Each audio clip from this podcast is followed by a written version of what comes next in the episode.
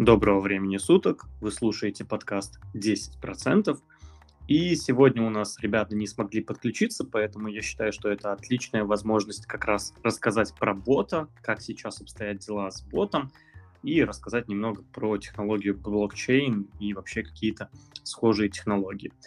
Сегодня мы записываемся в Телеграме, поэтому если у нас будут слушатели, которые хотят задать вопрос, либо еще что-то подобное, поучаствовать как-то в подкасте, можете поднять руку, и я, соответственно, добавлю вас в диалог. Рассказать про бота. Первое, что хочется сказать, это то, что бот разрабатывается уже, наверное, на протяжении года. Я про данного бота, наверное, рассказывал еще, начиная с начала подкаста, но я не готов был его, так сказать, выставлять на общее обозрение. Где-то в феврале мы начали тестировать бота на реальных счетах, потому что он довольно хорошие результаты показывал на таких тестовых счетах. И проблема в том, что на реальных счетах он начал показывать себя с другой стороны. После нескольких итераций, то есть это началось все в феврале, и мы где-то до мая использовали одну и ту же стратегию, бот, к сожалению, показал себя не с лучшей стороны. Сейчас мы поменяли стратегию на абсолютно новую и начали заново его тестировать. Так как стратегии мы можем постоянно менять, то для нас это вообще показалось беспроблемно, и мы легко поменяли данную стратегию на новую. И сейчас бот, к сожалению, все еще работает в минус, но, опять же, пока что непонятно. И я конкретно на свой счет данную стратегию подключил буквально пару дней назад, и сейчас пока маленький минус произошел. Не знаю, будем смотреть, что будет дальше, пока еще неизвестно, пока еще непонятно. Опять же, как я и говорил, если бот будет работать в плюс, то да, мы его, конечно, будем продвигать, мы его будем использовать сами, но пока что я не готов на нерабочем боте презентовать его и зарабатывать на этом какие-то деньги. Поэтому пока что бот находится в разработке. Меня просто частенько спрашивают, как там ситуация с ботом, можно ли туда закинуться. И вот я отвечаю, что пока что нельзя. Когда я убежусь, что все с ним хорошо и он действительно зарабатывает деньги, в таком случае я уже готов буду данного бота передавать людям. Но пока что я не готов жертвовать своим именем, репутацией для данного бота. Что ж, есть еще такая вторая псевдоновость, не новость. Это то, что Китай в теории может напасть на Тайвань до 2027 года. На самом деле, эта новость, это просто видео на Ютубе было, где рассказывалось про политические взаимоотношения.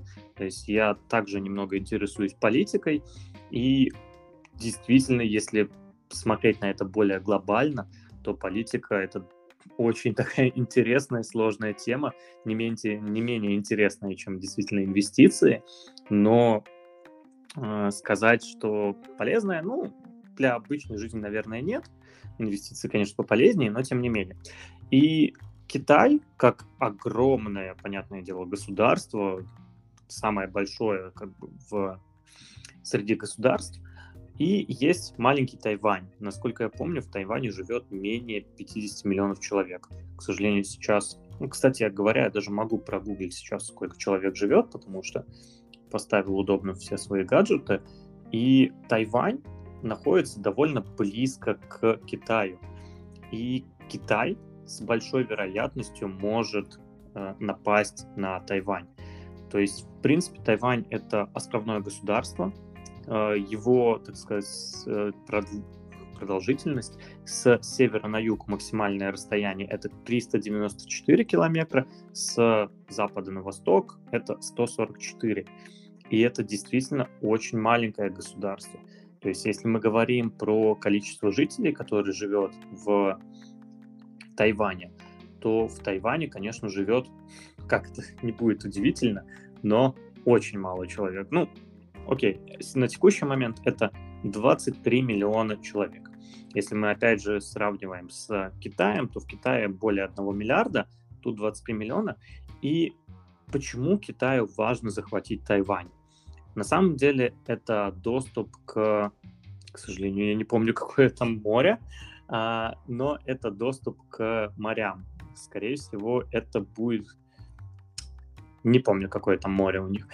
Но основной доступ к морям как раз-таки переграждает Тайвань. И если Китай захватит Тайвань, то по факту у них будет полный доступ ко всем, ко всему, так сказать, прибрежным водам.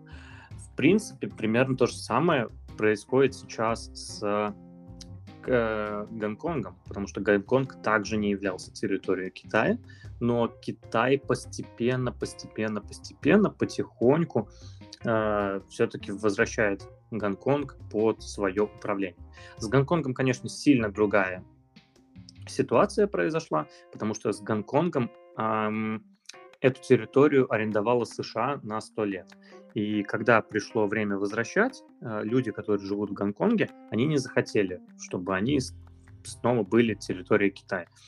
И поэтому было очень много интересных разбирательств на эту тему. Были различные разбирательства даже в киберпространстве, я имею в виду играх. Это самое забавное, что были различные инфоповоды, когда кто-то писал, что свободу Гонконгу в каких-то играх на чемпионатах, и на чемпионатах этих людей там банили, потом все жаловались, почему вы баните этих людей, потому что они там пишут свободу Гонконгу, ничего такого. Вот, и Тайвань, он как бы сейчас также находится под территорией управления Китая, то есть, по идее, страна Китай, но, тем не менее, это все-таки в каком-то смысле и самостоятельное государство. То есть, в этом плане Китай, конечно, хочет больше, чтобы Тайвань как бы стал точно уже территорией Китая, потому что сейчас он немножко странный у него политический статус. А если прочитать выдержку из Википедии, то есть сложность политической проблемы Тайвань заключается в том, что КНР считает себя единственным преемником Китайской Республики, провозглашенным в 1911 году, и также единственным преемником считает себя Тайвань. Позиция «существует один Китай» означает, что политическое признание Тайваня означает автоматическое непризнание КНР. И наоборот. То есть Тайвань считает, что все должно принадлежать Тайваню, что звучит довольно странно и как бы вряд ли такое будет. Но Китай считает, что все должно быть Китаем. И да, опять же, вот я читаю сейчас с Википедии, и тут сравнивают ситуацию с Гонконгом, но в Гонконге, опять же, Китай начинает побеждать. И в этом плане Китай, скорее всего, также будет пытаться вернуть территорию Тайвань. То есть под полное управление, чтобы Тайвань не был таким как бы отдельным все-таки немножко государством. К чему я это начал вообще? Потому что многие сейчас инвестируют в такую крупную компанию, как Taiwan Semiconductor Industrial, TSMC. Не буду, ладно, говорить, как она называется полностью, потому что с этим у меня постоянно проблемы. Постоянно не могу запомнить, как она называется полностью. И, в общем, TSMC — это компания, как из названия сказано, она принадлежит Тайваню. И если Китай начнет завоевывать, так сказать, в прямом смысле даже, может быть, завоевывать Тайвань, то это может плохо отразиться на TSMC. В этом плане такую вещь, такие риски надо осознавать и понимать, что вот тайваньские компании могут в какой-то смысле немного где-то проседать. Конечно, это не происходит все за один час, и, возможно, даже мы, скорее всего, этого не заметим, когда рынки будут проседать.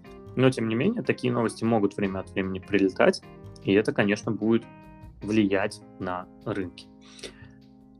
Хорошо, давайте тогда еще поговорим. Я ссылочку на видео оставлю в описании, также скину его в нашу группу в Телеграме, потому что действительно, канал довольно интересный, и кто интересуется такой политикой, то в легкой форме довольно интересные вещи там частенько рассказываются. на фоне чего растет и падает стоимость криптовалюты. Я сейчас, на самом деле, выписал себе несколько таких тем, про которые я хотел когда-то поговорить, которые лежат в нашем, так сказать, так называемом бэклоге, вот, и которые как раз можно обсудить. Если касаемо криптовалют, то криптовалюты в основном, конечно, растут на новостях. То есть, если мы говорим, что криптовалюта растет, то шикарно. Начинаются новости. Люди, смотрите, криптовалюта растет, это новое золото, давайте вкладываться. Люди бегут вкладываться, криптовалюта растет еще сильнее. После этого начинается больше новостей о том, что криптовалюта выросла, и это как снежный ком, люди все больше и больше начинают приходить сюда. Потом Илон Маск сказал что-нибудь, что вот принимает биткоины, теперь Теслу можно купить за биткоин. А криптовалюта выросла еще сильнее, и насчет этого эти новости начали публиковаться в других СМИ, и за счет этого люди начали узнавать. Например, я не подписан сейчас на Твиттер Илона Маска. Возможно, даже подписан, но на текущий момент я в Твиттере не сижу, поэтому я даже не уверен, подписан я или нет. Но, тем не менее, про то, что Илон Маск в Твиттере сказал, что можно будет купить криптовалюту за биткоины, я про это криптовалюту за биткоины сказанул. А Тесла за биткоины я про это знал, потому что другие СМИ начали это перепубликовывать. Как только Илон Маск сказал, что биткоин это не экологично, то сразу же криптовалюта упала на 15%. И вот такие манипуляции с криптовалютой, они происходят постоянно. То есть в целом криптовалюта в среднем, наверное, будет расти. То есть криптовалюта чем-то схожа, наверное, с рынком акций. То есть только рынок акций, он растет в среднем на 5% в год, но криптовалюта, она в среднем тоже растет. Но из-за того, что у нее капитализация пока не очень большая, то очень сильно, конечно же, криптовалюту лихорадит. То есть, наверное, капитализация всех криптовалют, может чуть больше, чем капитализация Apple. И в этом плане стоимость криптовалют, она очень сильно прыгает. Наверное, можно в долгосрок купить какую-то там криптовалюту, а лучше даже какой-нибудь фонд на криптовалюты. К сожалению, таких пока что нету, но это все еще будет обсуждаться. Я, на самом деле, думаю, может попробовать создать фонд такой, но пока нету идей, как это вообще возможно сделать. Будем обсуждать с моей командой. И в этом плане криптовалюты, наверное, сейчас действительно довольно интересные вещи, но растет пока что это все на новостях. То есть могут прилететь новости о том, что, опять же, криптовалюта начала расти, это один тип новостей. Могут прилететь новости, что там куча приложений запустились на эфириуме, на контрактах эфириума. Могут прилететь новости, что взломали какую-то криптовалюту и украли сколько-то там биткоинов, неважно какой валюты. Такие новости, они будут всегда, и в этом плане криптовалюта пока очень зависима, потому что у нее нету базиса. На самом деле, это, мне кажется, немножко ошибочное мнение, потому что базис у криптовалюты есть. Если мы говорим, допустим, про эфириум, то... Нет, давайте даже начнем с обычных акций. То есть обычные акции, у них базис — это бизнес. То есть когда вы покупаете какую-то акцию, вы покупаете часть бизнеса. И я думаю, тут все понятно. У бизнеса мы можем посмотреть самые классические индикаторы P на E, прочитать, что это за бизнес, понять, какой продукт вообще тут есть в принципе. С криптовалютой, конечно же, пока что немного сложнее. Но, тем не менее, кое-какой бизнес, он тоже есть. И этот бизнес, он более информационный. Опять же, если мы говорим про эфириум, то эфириум — это смарт-контракты. Но чтобы пользоваться смарт-контрактами, чтобы их писать, и потом ими можно было пользоваться, вы должны платить эфириум. Поэтому если вы хотите пользоваться эфириум, вы должны платить самим эфириум. Это и есть тот бизнес, который в основном используется в криптовалютах. Мне больше всего нравится пример с криптовалютой Storj. Кажется, она так называется. На самом деле таких много. Есть, допустим, Google Drive. когда вы в Гугле можете хранить свои файлы. Яндекс.Диск, Google Drive, Dropbox, что угодно. Вы можете хранить свои файлы. То же самое можно делать в криптовалюте. То есть, покупая какую-то криптовалюту Storj, вы покупаете возможность хранить свои данные в облаке Storj. И это и есть, опять же, бизнес, который предоставляет криптовалюту. У каждой криптовалюты это свой бизнес. И в этом плане, опять же, криптовалюты, они предоставляют очень много новых возможностей, которые очень интересны для обычных пользователей. К сожалению, на текущий момент это слабо развито, и это, конечно, интересно только гикам. Точно так же, как и интернет был интересен там, в 90-е только гикам, только гики понимали, что это такое. Компьютеры были интересны только гикам. И вот с криптовалютами очень похожая история происходит. И я не могу, понятное дело, гарантировать, что криптовалюты там, это наше будущее, и такого нельзя гарантировать, потому что на текущий момент очень непонятно, в какую сторону вообще это повернет. Потому что, понятное дело, что правительство, оно не хочет терять власть над экономикой. А если они криптовалюты отпустят и не будут за ними следить, то, конечно же, правительство потеряет возможность, так сказать, делать эмиссию денег, управлять ключевой ставкой, выдавать кредиты, и все вот эта финансовая система, она, конечно, из-за криптовалют может просто рухнуть. Поэтому правительство тоже не дадут так просто использовать криптовалюту, хотя многие правительства начинают это делать. Опять же, в прошлый раз мы обсуждали, что биткоин стал официальной валютой в Сальвадоре. Но Сальвадор, так сказать, не самая большая страна для криптовалют. То же самое там в Японии было разрешение за криптовалюту, за биткоины покупать все подряд. В Европе, в Беларуси. Но как-то оно дальше не пошло.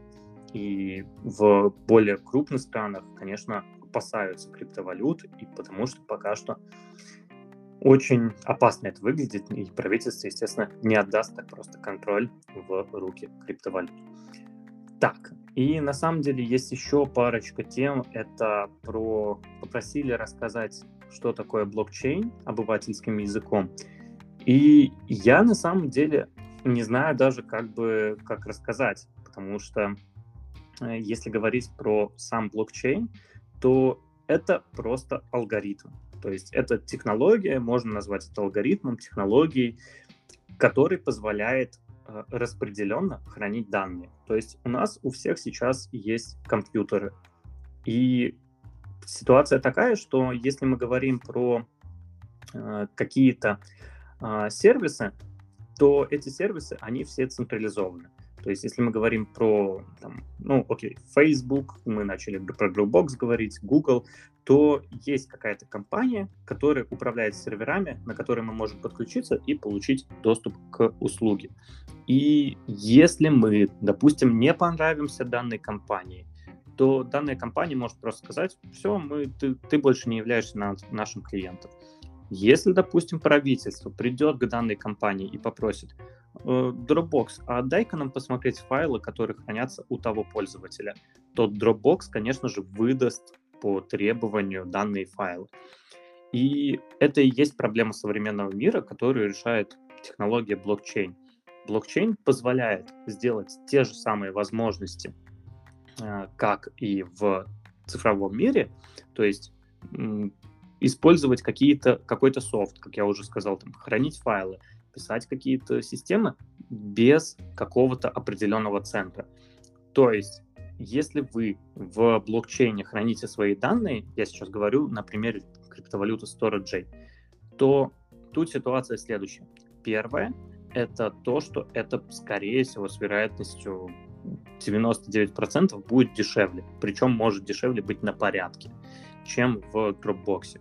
Потому что Dropbox — это компания. Их главная задача — это зарабатывать деньги, что, в принципе, неудивительно. Если мы говорим про криптовалюту, то тут нету как такового зарабатывания денег. То есть, да, понятное дело, создатели криптовалют получают что-то, и причем, опять же, в зависимости от криптовалют, это разные бенефиты могут быть. Но в основном это просто какая-то технология, которой можно пользоваться.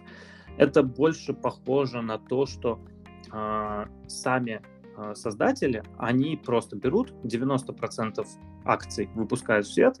Под словом акции я имел в виду криптовалюту. 90% раздают людям, а конкретно продают людям. Окей, как IPO в мире криптовалют, это называется ICO.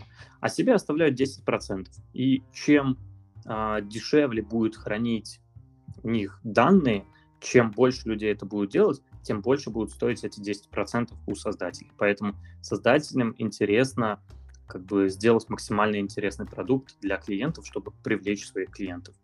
И, опять же, технология блокчейн, она позволяет сделать это распределенно. То есть сам софт, который хранит данные, он может храниться у вас на компьютере, на компьютере соседа и на любом компьютере. И в этом и есть основная приколюха. То, что все файлы, они будут хранятся одновременно везде. И в этом плане это, оказывается, можно сделать безопасно, чтобы у самих людей не было доступа к просмотру данных файлов. Так еще и дешево. То есть я, например, у меня есть компьютер, я, например, хочу чуть-чуть заработать денежек. Я запускаю криптовалюту Storj у себя на компьютере и начинаю хранить чужие файлы. Тот, кто хранит файлы, они платят мне за это денежку. В криптовалюте Storj, естественно. И я поэтому зарабатываю в данной криптовалюте какую-то денежку.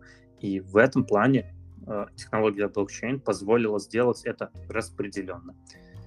Вот, это на самом деле, не знаю, так сказать, обывательским, не обывательским языком, но это то, что позволяет сделать сама технология, это сделать разные распределенные вещи.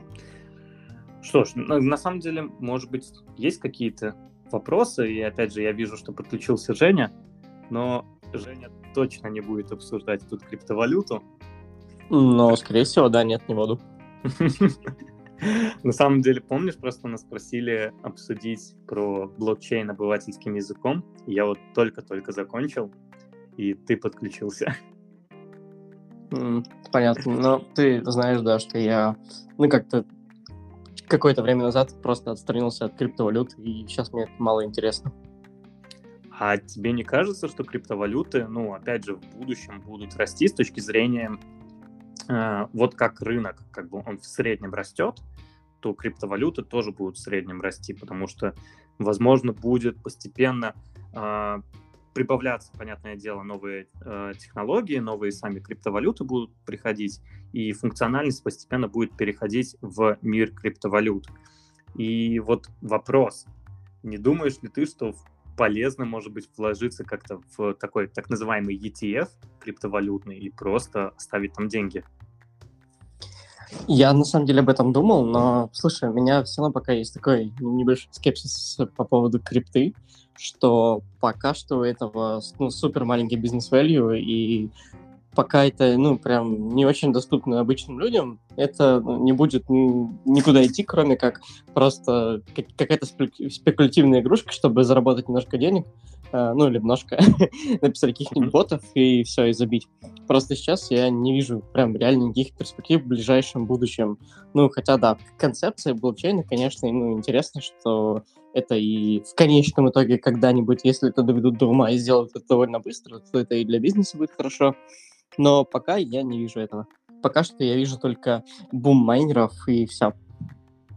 Погоди, а вот идея того, что... Я просто про это уже озвучивал сегодня. Идея того, что криптовалюты — это как, опять же, интернет в 90-х, это как компьютер в 60-х, либо что-то подобное, лампочка в начале 90-х, что это, понятное дело, что только зарождается. Но в будущем, опять же, инфраструктура, когда будет построена, когда люди действительно смогут начать этим пользоваться, и, возможно, как раз-таки люди в будущем сейчас не могут этим воспользоваться. Я говорю, естественно, не про гиков, а про обычных людей. И, может быть, в будущем пойдет в эту сторону, и сейчас самое время вложиться в это?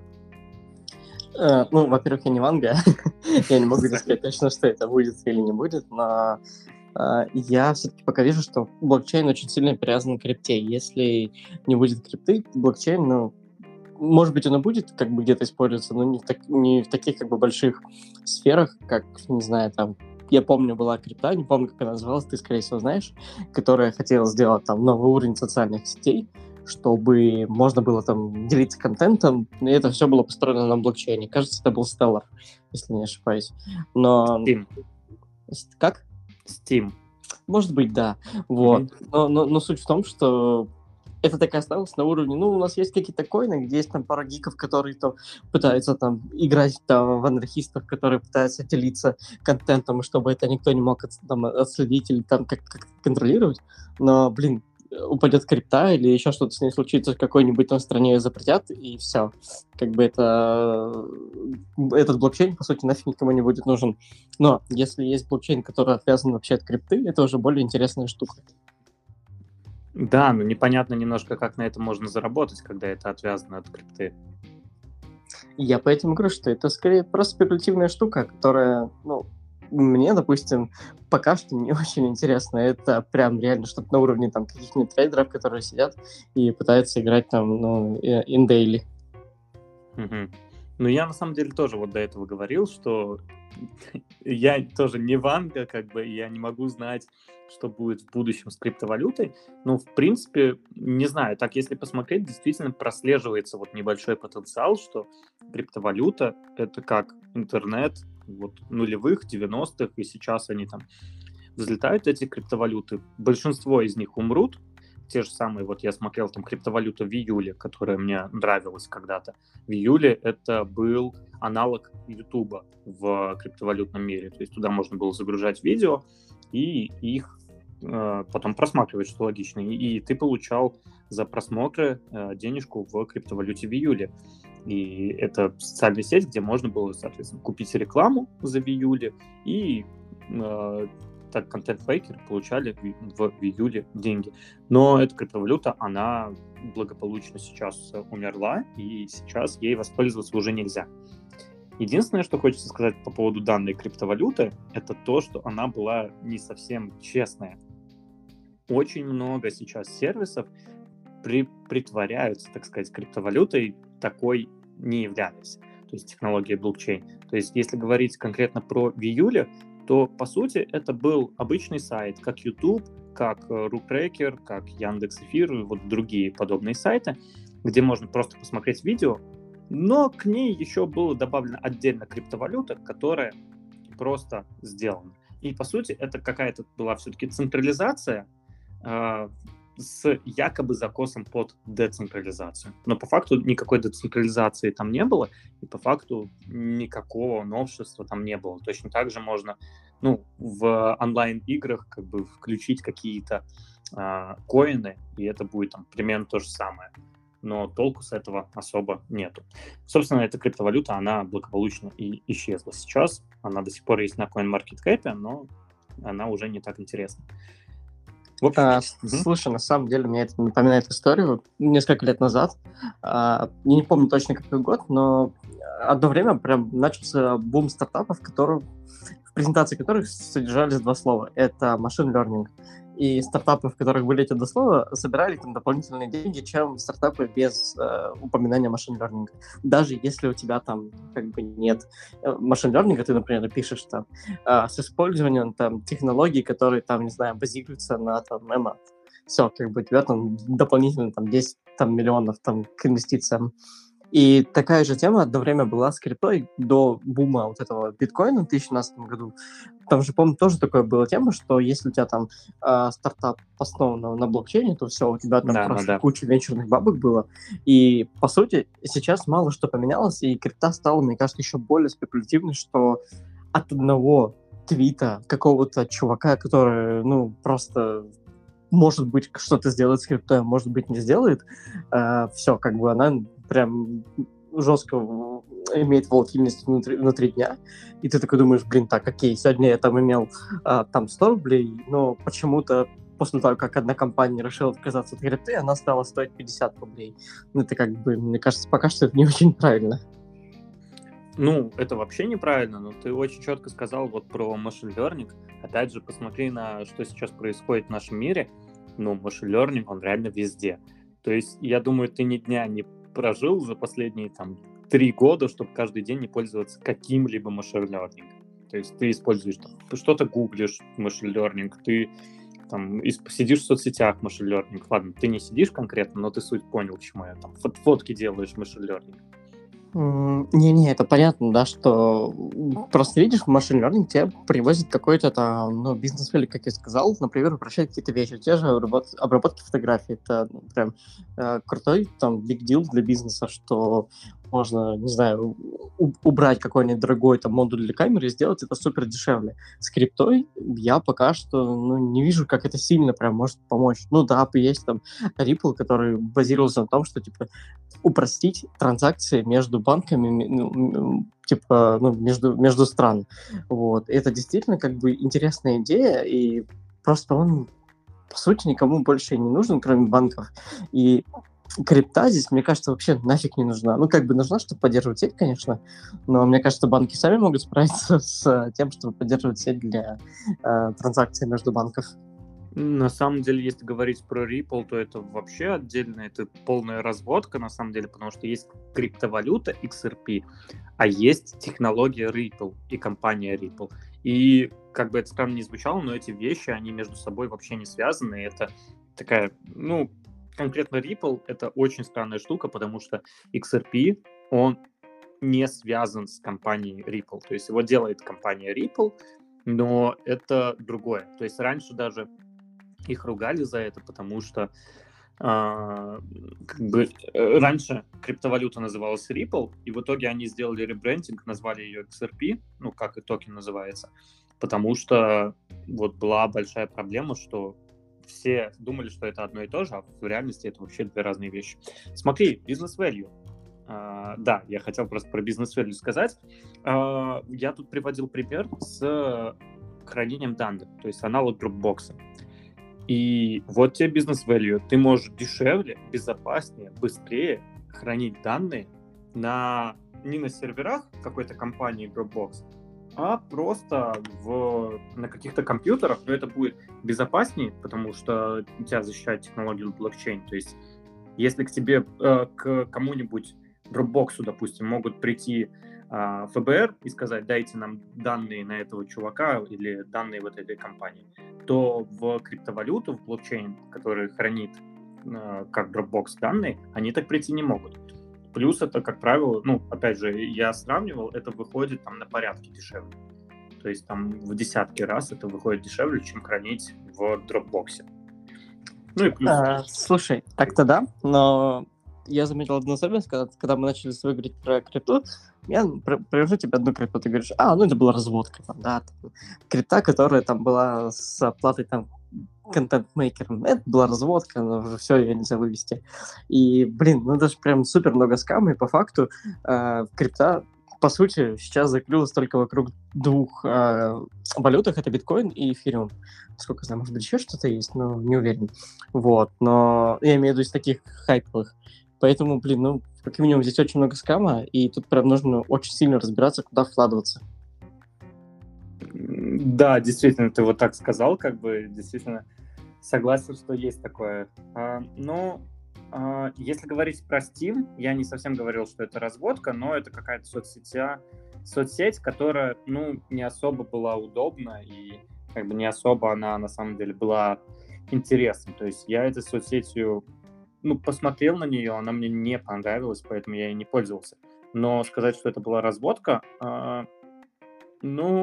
кстати, возможно, потому что, опять же, данная соцсеть, как и в Viuly, она была централизована и децентрализована. То есть централизована в плане всего лишь сайт был, то есть к создателям сайта можно прийти, либо сайт выключить, опять же, заблокировать, как, допустим, это делают иногда в России. А криптовалюту ее заблокировать нельзя. И в этом тоже такая интересная особенность. Да, Storj, есть криптовалюта. Но это просто вот тоже пример, который, мне кажется, он просто самый простой для понимания, что есть криптовалюта, ты можешь просто хранить на разных компьютерах свои данные. А Steem, я, кстати говоря, вот, я нашел Steem. Если раньше он был на 20-м месте, когда вот соцсеть, сейчас он на 179-м месте по капитализации.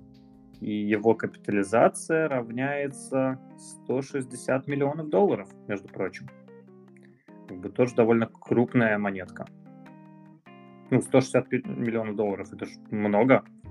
Это большая... Нет, я не спорю, что много. Да. Ладно, на самом деле я сюда забежал просто послушать, но ты меня спросил про крипту, я решил вязаться. На самом деле ты забежал уже в тот момент, когда я заканчивал, поэтому давай потихоньку заканчивать. Спасибо, что забежал, Жень. Как вы видите, дискуссия по поводу криптовалют, она продолжается, она будет продолжаться, и здесь однозначно нету правильного ответа. Это говорю я, Женя и все члены нашей команды, они не знают, что будет в будущем. Поэтому криптовалюта интересная вещь, но, конечно, туда все деньги вкидывать однозначно не стоит. Что ж, всем спасибо за прослушивание. До скорых встреч. Пока-пока.